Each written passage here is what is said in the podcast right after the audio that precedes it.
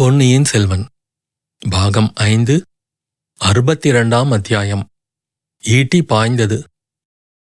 சற்று நேரம் நின்ற இடத்திலேயே நின்றான் மதுராந்தகன். குடிசைக்கு போகலாமா கோட்டைக்கு போகலாமா என்று அவன் உள்ளத்தில் ஒரு போராட்டம் நடந்தது போல தோன்றியது. பின்னர் அவன் தன்னை சுமந்து வந்த பல்லக்கின் அருகில் சென்று சிவிகை தூக்கிகளிடமும் காவலர்களிடமும் ஏதோ சொன்னான். சிவிகைக்கு உள்ளே இருந்து ஏதோ ஒரு பொருளையும் எடுத்துக்கொண்டான் சிவிகையை தூக்கிக் கொண்டு ஆட்கள் புறப்பட்டுச் சென்றார்கள். அவர்களுடன் தீவர்த்தி வெளிச்சமும் சென்றது. மதுராந்தகன் திரும்ப குடிசையை நோக்கி வந்தபோது அவனும் மாதேவடிகளும் எந்த மரத்தின் ஓரமாக நின்று பேசிக் கொண்டிருந்தார்களோ அந்த மரத்தின் பின்புறத்திலிருந்து திடீரென்று ஒரு மனிதன் வெளிப்பட்டு வந்ததைக் கண்டு மதுராந்தகன் ஒரு கணம் திடுக்கிட்டான். அவன் வேறு யாரும் இல்லை. பாதாள சிறையிலிருந்து தப்பித்து வந்தியத்தேவனோடு வந்திருந்த பைத்தியக்காரன் கருத்திருமன்தான் இன்னமும் அவன் பார்ப்பதற்கு பைத்தியக்காரனைப் போலவே இருந்தான்.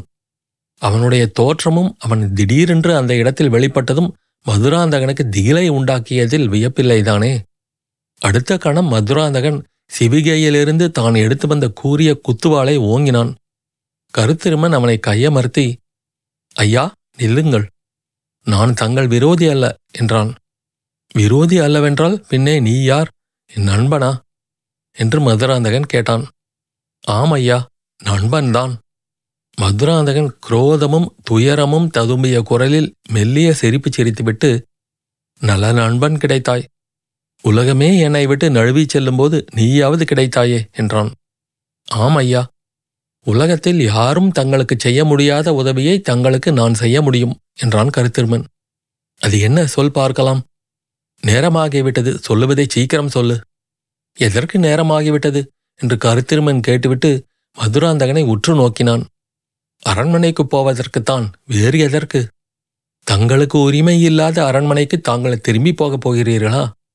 மதுராந்தகன் மறுபடியும் அதிர்ச்சி அடைந்து அடே என்ன சொல்லுகிறாய் உனக்கு என்ன தெரியும்? எப்படி தெரியும்? விரைவிலே சொல்லு. இல்லாவிடில் என்று கையிலிருந்த குத்துவாளை ஓங்கினான். ஐயா வாளை ஓங்க வேண்டாம். தங்கள் பகைவர்கள் எதிர்ப்படும்போது உபயோகிப்பதற்கு தீட்டி வைத்துக் கொள்ளுங்கள். சற்று முன் தாங்களும் தங்களை வளர்த்த பெரிய மகாராணியும் இந்த மரத்தடியில் நின்று பேசிக் கொண்டிருந்தீர்கள். நான் மரத்தின் பின்னால் நின்றதை நீங்கள் இருவரும் கவனிக்கவில்லை. ஆஹா ஒட்டு கேட்டு ரகசியத்தை அறிந்து கொண்டாயா? அந்த துணிச்சலுடனேதான் என்னை வழிமறித்து நிறுத்தினாயா? இல்லை இல்லை. மகாராணி தங்களிடம் சொன்ன செய்தி எனக்கு முன்னமே தெரியும். அதைவிட அதிகமாகவும் தெரியும். அந்த மாதரசை தங்களை வயிற்றில் வைத்து வளர்த்த அன்னை அல்லவென்றும் கண்டராதித்தர் தங்கள் தந்தை அல்லவென்றும் அவர் தங்களிடம் கூறினார். தங்களுடைய அன்னை யார் என்றும் சொல்லியிருப்பார். ஆனால் தங்கள் தந்தை யார் என்று சொல்லியிருக்க மாட்டார். மதுராந்தகன் அவனை வெறித்து நோக்கி உனக்கு அது தெரியுமா? என்று கேட்டான். ஆம் தெரியும். மதுராந்தகன் அந்த பைத்தியக்கார தோற்றமுடையவன். தான் அவன் தந்தை என்று உரிமை கொண்டாடப் போகிறானோ என்று பீதி அடைந்தான். அருவறுப்பும் ஆத்திரமும் நிறைந்த குரலில் உனக்கு எப்படி தெரியும்? நீ யார்? என்று கேட்டான். நான் தங்கள் தந்தையின் ஊழியன் என்று கருத்திருமன் கூறியதும் மதுராந்தகன் முகம் தெளிவு பெற்றது.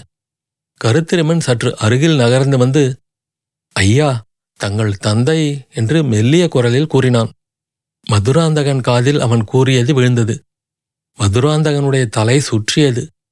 கீழே விழப் பார்த்தவன் சமாளித்து கொண்டு கருத்திருமனுடைய புஜங்களை உறுதியாக பற்றிக்கொண்டு நீ கூறியது உண்மைதானா? உண்மையாகவே நான் ராஜகுமாரன் தானா? என்று கேட்டான். ஆம் ஐயா. இதை தங்களிடம் சொல்வதற்காகவே பல வருஷங்களுக்கு முன்பு நான் இங்கு வந்தேன். தங்களை அந்தரங்கமாக பார்த்து போவதற்கு சமயம் நோக்கிக் கொண்டிருந்தேன்.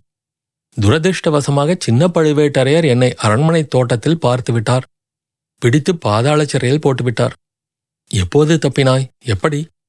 இன்றைக்குத்தான் வந்தியத்தேவன் என்னும் வாலிபன் ஒருவனுடைய உதவியினால் தப்பித்து வெளிவந்தேன். ஆஹா நானும் கேள்விப்பட்டேன். கரிகாலரை கொன்றதாக குற்றம் சாட்டப்பட்டவன் அல்லவா அவன்? ஆம் ஐயா. ஆனால் உண்மையில் ஆதித்த கரிகாலரை கொன்றவன் அந்த வாலிபன் அல்ல. அதை பற்றி நமக்கு என்ன கவலை? கொன்றவனாகவே தான் இருக்கட்டுமே. இப்போது எங்கே அவன்? அதுவோ சற்று தூரத்தில் தெரியும் வேலியின் மறைவில் இருக்கிறான். எனக்கும் அவனுக்கும் இரண்டு குதிரைகளுடன் காத்திருக்கிறான். நான் நேரம் செய்வது பற்றி அவன் இப்போது கோபம் அடைந்திருப்பான். அதை பற்றி நான் சிறிதும் கவலைப்படவில்லை. எதிர்பாராத விதத்தில் தங்களை சந்தித்து விட்டேன். எப்போது நீங்கள் இங்கு வந்தீர்கள்? என்றான் மதுராந்தகன். சற்று முன்னாலே தான் வந்தோம். இந்த குடிசைக்கு அருகில் இரண்டு குதிரைகள் இருக்கின்றனவென்று தெரிந்து கொண்டு வந்தோம். குதிரைகளை தேடிக் கொண்டிருந்தபோது தாங்களும் தங்களை வளர்த்த அன்னையும் தீவர்த்திகளுடன் சாலையில் வந்தீர்கள். அந்த வெளிச்சத்தில் குதிரைகளை கண்டுபிடித்தோம். நான் பல வருஷங்களுக்கு பிறகு வாணியை பார்த்தேன்.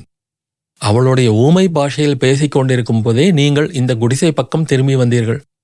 நீங்கள் இந்த குடிசைக்குத்தான் வருகிறீர்கள் என்று நாங்கள் எதிர்பார்க்கவில்லை. வந்தியத்தேவன் வேலி மறைவுக்கு ஓடிவிட்டான். நானும் வாணியும் இம்மரத்தின் பின்னால் நின்று சிறிது நேரம் பேசினோம். பிறகு அவளும் குடிசைக்குள் போய்விட்டாள். நான் மட்டும் இங்கு நின்று கொண்டிருந்தேன். அதன் பலனாக தங்களை பார்க்கும் சந்தர்ப்பம் கிடைத்தது. சரி இனிமேல் நீ என்ன செய்யப் போகிறாய்? தாங்கள் எவ்விதம் சொல்லுகிறீர்களோ அவ்விதம் செய்கிறேன் ஐயா. தங்கள் பிறப்பை குறித்த உண்மையை அறிந்த பிறகும் தஞ்சை அரண்மனைக்கு திரும்பி போகப் போகிறீர்களா? ஒன்று ஞாபகம் வைத்துக் கொள்ளுங்கள். தாங்கள் சோழ குலத்து இளவரசர் அல்லவென்பது இன்னும் சிலருக்கும் தெரியும். முதன் மந்திரிக்கும் அவருடைய ஒற்றன் ஆழ்வார்க்கடியான் என்பவனுக்கும் தெரியும். என்றைக்காவது ஒரு நாள் ஆமாம் ஆமாம். தஞ்சை அரண்மனைக்கு போக எனக்கும் விருப்பமில்லைதான் நீ என்ன யோசனை சொல்கிறாய்? அந்த வேலி மறைவில் இரண்டு குதிரைகள் இருக்கின்றன. தாங்கள் குடிசைக்குள் போவது போல் போய்விட்டு அந்த வேலி பக்கம் வாருங்கள். நான் வந்தியத்தேவனுடன் சிறிது பேசி காலம் தாழ்த்தி கொண்டிருக்கிறேன். தங்கள் கையில் உள்ள வாளை அவன் மீது எரிந்து கொன்று விடுங்கள் இரண்டு குதிரைகள் மீது நாம் இருவரும் ஏறி போய்விடுவோம். கோடிக்கரை சென்று இலங்கைக்குப் போவோம். இலங்கை அரசர் சோழ குலத்தின் பகைவர் பாண்டிய குலத்துக்கு பரம்பரை சிநேகிதர். நான் இலங்கை மன்னரை நன்கு அறிவேன். பாண்டிய குலத்தின் மணிமகுடமும் இரத்தினஹாரமும் இருக்கும் இடமும் அறிவேன். என்ன சொல்கிறீர்கள்? மதுராந்தகன் சிறிது நேரம் யோசனை செய்தான். அவனுடைய உள்ளம் அந்த சில வினாடி நேரத்தில் எத்தனையோ கோட்டைகள் கட்டியது. ஐயா நேரம் போகிறது. தங்கள் முடிவு என்ன? வந்தியத்தேவன் இனி இங்கேயே வந்துவிடுவான் அவனை கொல்ல வேண்டும் என்றா சொல்கிறாய் தங்களுக்கு தயக்கம் இருந்தால் தங்கள் கையில் உள்ள குத்துவாளை என்னிடம் கொடுங்கள். வேண்டாம் இந்த வாளுக்கு வேறு வேலை இருக்கிறது. வந்தியத்தேவனை பற்றி எனக்கு தெரியும். அவன் நல்ல வீரன். அவனையும் நம்முடன் அழைத்து கொண்டு போகலாமே. அழைத்து போகலாம் ஆனால் இன்னொரு குதிரை. குதிரைக்கு என்ன குறைவு? நான் இன்னமும் பட்டத்து இளவரசன் மதுராந்தகன் தானே என்று கூறிவிட்டு கோபச் சிரிப்பு சிரித்தான். பிறகு நீ போ அவனை சற்று நேரம் பொறுமையாக இருக்கச் சொல். இந்த குடிசைக்காரனை பார்த்து ஒரு வார்த்தை பேசிவிட்டு விரைவில் வந்துவிடுகிறேன் என்றான். கருத்திருமன் வந்தியத்தேவன் மறைந்து நின்ற வேலியை தேடிக்கொண்டு போனான். நல்ல இருட்டு. தூரத்தில் ராஜபாட்டையில் அவ்வப்போது சிலர் தீவர்த்தி பிடித்து கொண்டு போனபோது சிறிது வெளிச்சம் வந்தது. வெகு தூரத்திலிருந்து வந்த அந்த மங்கலான வெளிச்சத்தில் இரண்டு கம்பீரமான புறவிகள் வேலிகளில் கட்டப்பட்டு நிற்பது தெரிந்தது. ஆனால் வந்தியத்தேவனை காணவில்லை. மெல்லிய குரலில் கூப்பிட்டு பார்த்தான். பதிலுக்கு குரல் கேட்கவில்லை. சரி அவனாக தொலைந்து போனால் நல்லதாய் போயிற்று என்று கருத்திருமன் எண்ணிக்கொண்டான். வந்தியத்தேவனும் கருத்திருமனும் முதலில் நந்தவன குடிசை அருகில் வந்தபோது அங்கே இருள் சூழ்ந்திருந்தது. குடிசைக்குள் எரிந்த சிறிய விளக்கிலிருந்து சில ஒளிக்கிராணங்கள் வெளியே எட்டி பார்த்தன. தாமரை குளத்துக்கு தண்ணீர் மொள்ளச் சென்ற வாணி அம்மையாரோ இருவர் இருட்டில் வருவதைக் கண்டு தயங்கி நின்றாள். முதலில் வந்தியத்தேவனுடைய முகம் அவள் பார்வையில் தென்பட்டது. உடனே அவளுடைய முகம் மலர்ந்தது. முன்னொரு தடவை சேந்தன் அமுதன் அவனை அழைத்து வந்ததை அவள் மறந்துவிடவில்லை.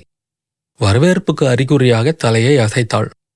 பின்னால் தொடர்ந்து வந்த கருத்திருமனை கண்டதும் பேய் பிசாசை கண்டவளைப் போல் பீதி அடைந்து செயலற்று பிரமித்து நின்றாள். கருத்திருமன் அவளுடன் சமிக்ஞை பாஷையில் பேச முயன்று அவளுடைய பீதியை ஒருவாறு போக்கினான். அவர்கள் இருவரையும் தனியாக விட்டுவிட்டு வந்தியத்தேவன் குடிசையை அணுகினான். வாசற்கதவு அப்போதுதான் தாளிடப்பட்டது. பலகணி வழியாக எட்டி பார்த்தான். சேந்தன் அமுதன் உயிருக்கு மன்றாடி கொண்டிருப்பதற்கு பதிலாக முகமலர்ச்சியுடன் பூங்குழலியுடன் பேசிக் கொண்டிருந்ததை பார்த்து அவனுக்கு சிறிது நிம்மதி ஏற்பட்டது. அவர்களுடைய பேச்சினிடையில் குறுக்கிட்டு விடை பெற்றுக் கொண்டு போக முயல்வது உசிதமா என்று யோசித்துக் கொண்டிருக்கையில் செம்பியன் மாதேவியும் மதுராந்தகனும் அவர்களுடைய பரிவாரங்களும் வந்துவிட்டார்கள். உடனே அவன் குடிசையை விட்டு நகர்ந்து வேலியை தாண்டி அப்பால் குதித்தான். அங்கே கட்டியிருந்த குதிரைகளை கண்டதும் ஆழ்வார்க்கடியான் அந்த வரைக்கும் தன்னை ஏமாற்றி மோசம் செய்யவில்லை என்று உறுதி பெற்றான். கருத்திருமன் வரவுக்காக அங்கேயே காத்திருந்தான். சிவிகைகள் பரிவாரங்கள் தீவர்த்திகள் எல்லாம் போன பிறகும் கருத்திருமன் வராதிருக்கவே வந்தியத்தேவன் பொறுமை இழந்தான். மீண்டும் வேலியை தாண்டி குதித்து வந்தான். மரத்தடியில் மதுராந்தகனும் கருத்திருமனும் பேசிக் கொண்டிருப்பதை கவனித்தான். மதுராந்தகன் கண்ணில் பட அவன் விரும்பவில்லை. கருத்திருமனுக்கும் மதுராந்தகனுக்கும் என்ன அந்தரங்க பேச்சு என்ற ஐயமும் அவன் உள்ளத்தில் உதித்தது. அவர்களுடைய பேச்சில் ஒரு பகுதி அவன் காதில் விழுந்தது. மதுராந்தகன் குடிசையை நோக்கி போனபோது அவனை அறியாமல் வந்தியத்தேவனும் பின்தொடர்ந்து போனான். மதுராந்தகன் குடிசை வாசலில் சென்று கதவை இடிக்கலாமா வேண்டாமா என்று தயங்கி நின்றான். அப்போது உள்ளிருந்து கலகலவென்று சிரிப்புச் சத்தம் கேட்டது. அந்தச் சிரிப்பின் ஒலியினால் மதுராந்தகனுடைய மனம் மாறிவிட்டதோ? அல்லது எண்ணி வந்த காரியத்துக்கு துணிவு வரவில்லையோ தெரியாது. உடனே திரும்பி கருத்திருமன் சென்ற திசையை நோக்கி செல்லத் தொடங்கினான். வந்தியத்தேவன் அவன் கண்ணில் படாமல் தப்புவதற்காக அப்பாலிருந்த ஒரு மரத்தின் மறைவுக்கு பாய்ந்தான். அப்படி பாயும்போது அவன் கண்ணில் ஒரு விபரீதமான காட்சி தென்பட்டது. குடிசைக்கு பின்புறச் சுவரில் ஒரு பலகாணி இருந்தது. அதன் வழியாக குடிசையில் எரிந்த விளக்கின் ஒளி சிறிது வெளியே வந்து கொண்டிருந்தது. அந்த ஒளியில் ஒரு மனித உருவம் கையில் ஒரு குட்டையான ஈட்டியுடன் பயங்கரமாக நிற்பதைக் கண்டான். குடிசையின் பலகணி வழியாக அந்த உருவம் உள்ளே உற்று பார்த்தது. பின்னர் ஈட்டியை பலகணி வழியாக உள்ளே எரியும் நோக்குடன் குறிபார்க்கத் தொடங்கியது. ஆனால் உடனே எரிந்துவிடவில்லை குறிபார்ப்பதும் மறுபடி கீழே தாழ்த்துவதுமாக இருந்தது. அதே சமயத்தில் குதிரைகள் புறப்படும் காலடி சத்தம் கேட்டது. வந்தியத்தேவன் ஒரு கண நேரம் தத்தளித்தான். குதிரைகள் இரண்டும் போய்விட்டால் அவன் தப்பிச் செல்வது அசாத்தியமாகிவிடும். குதிரையை காப்பாற்றிக் கொள்வதற்காக போனால் இங்கே இந்த கரிய நிழல் உருவம் என்ன கொடிய காரியம் செய்ய எண்ணுகிறதோ அதை தடுக்க முடியாமல் போகும். வந்தியத்தேவனுடைய தத்தளிப்பு ஒரு நிமிட நேரத்துக்கு மேல் நீடிக்கவில்லை. குதிரைகள் போனால் போகட்டும். அவன் கடமை இப்போது இங்கேதான். கையில் ஈட்டியுடன் நின்ற கரிய உருவத்தை நோக்கி மெல்லச் சென்றான். குடிசைக்குள்ளிருந்து வீல் என்ற ஒரு குரல் பீதி நிறைந்த பெண் குரல் தெளிவாக கேட்டது. வந்தியத்தேவன் ஜாக்கிரதையை விட்டு ஒரே பாய்ச்சலாக பாய்ந்தான். ஈட்டியை உள்ளே எறிய இருந்தவன் வந்தியத்தேவன் ஓடி வரும் சத்தம் கேட்டு திரும்பினான். திரும்பிய வேகத்துடன் அவன் மீது ஈட்டியை எறிந்தான். ஈட்டி வந்தியத்தேவனுடைய விழாவில் பாய்ந்தது. அவன் கீழே விழுந்தான். அவன் என்ன ஆனான் என்று கூட பாராமல் ஈட்டியை எறிந்தவன் அங்கிருந்து ஓட்டம் எடுத்தான். அத்தியாயம் முடிவு.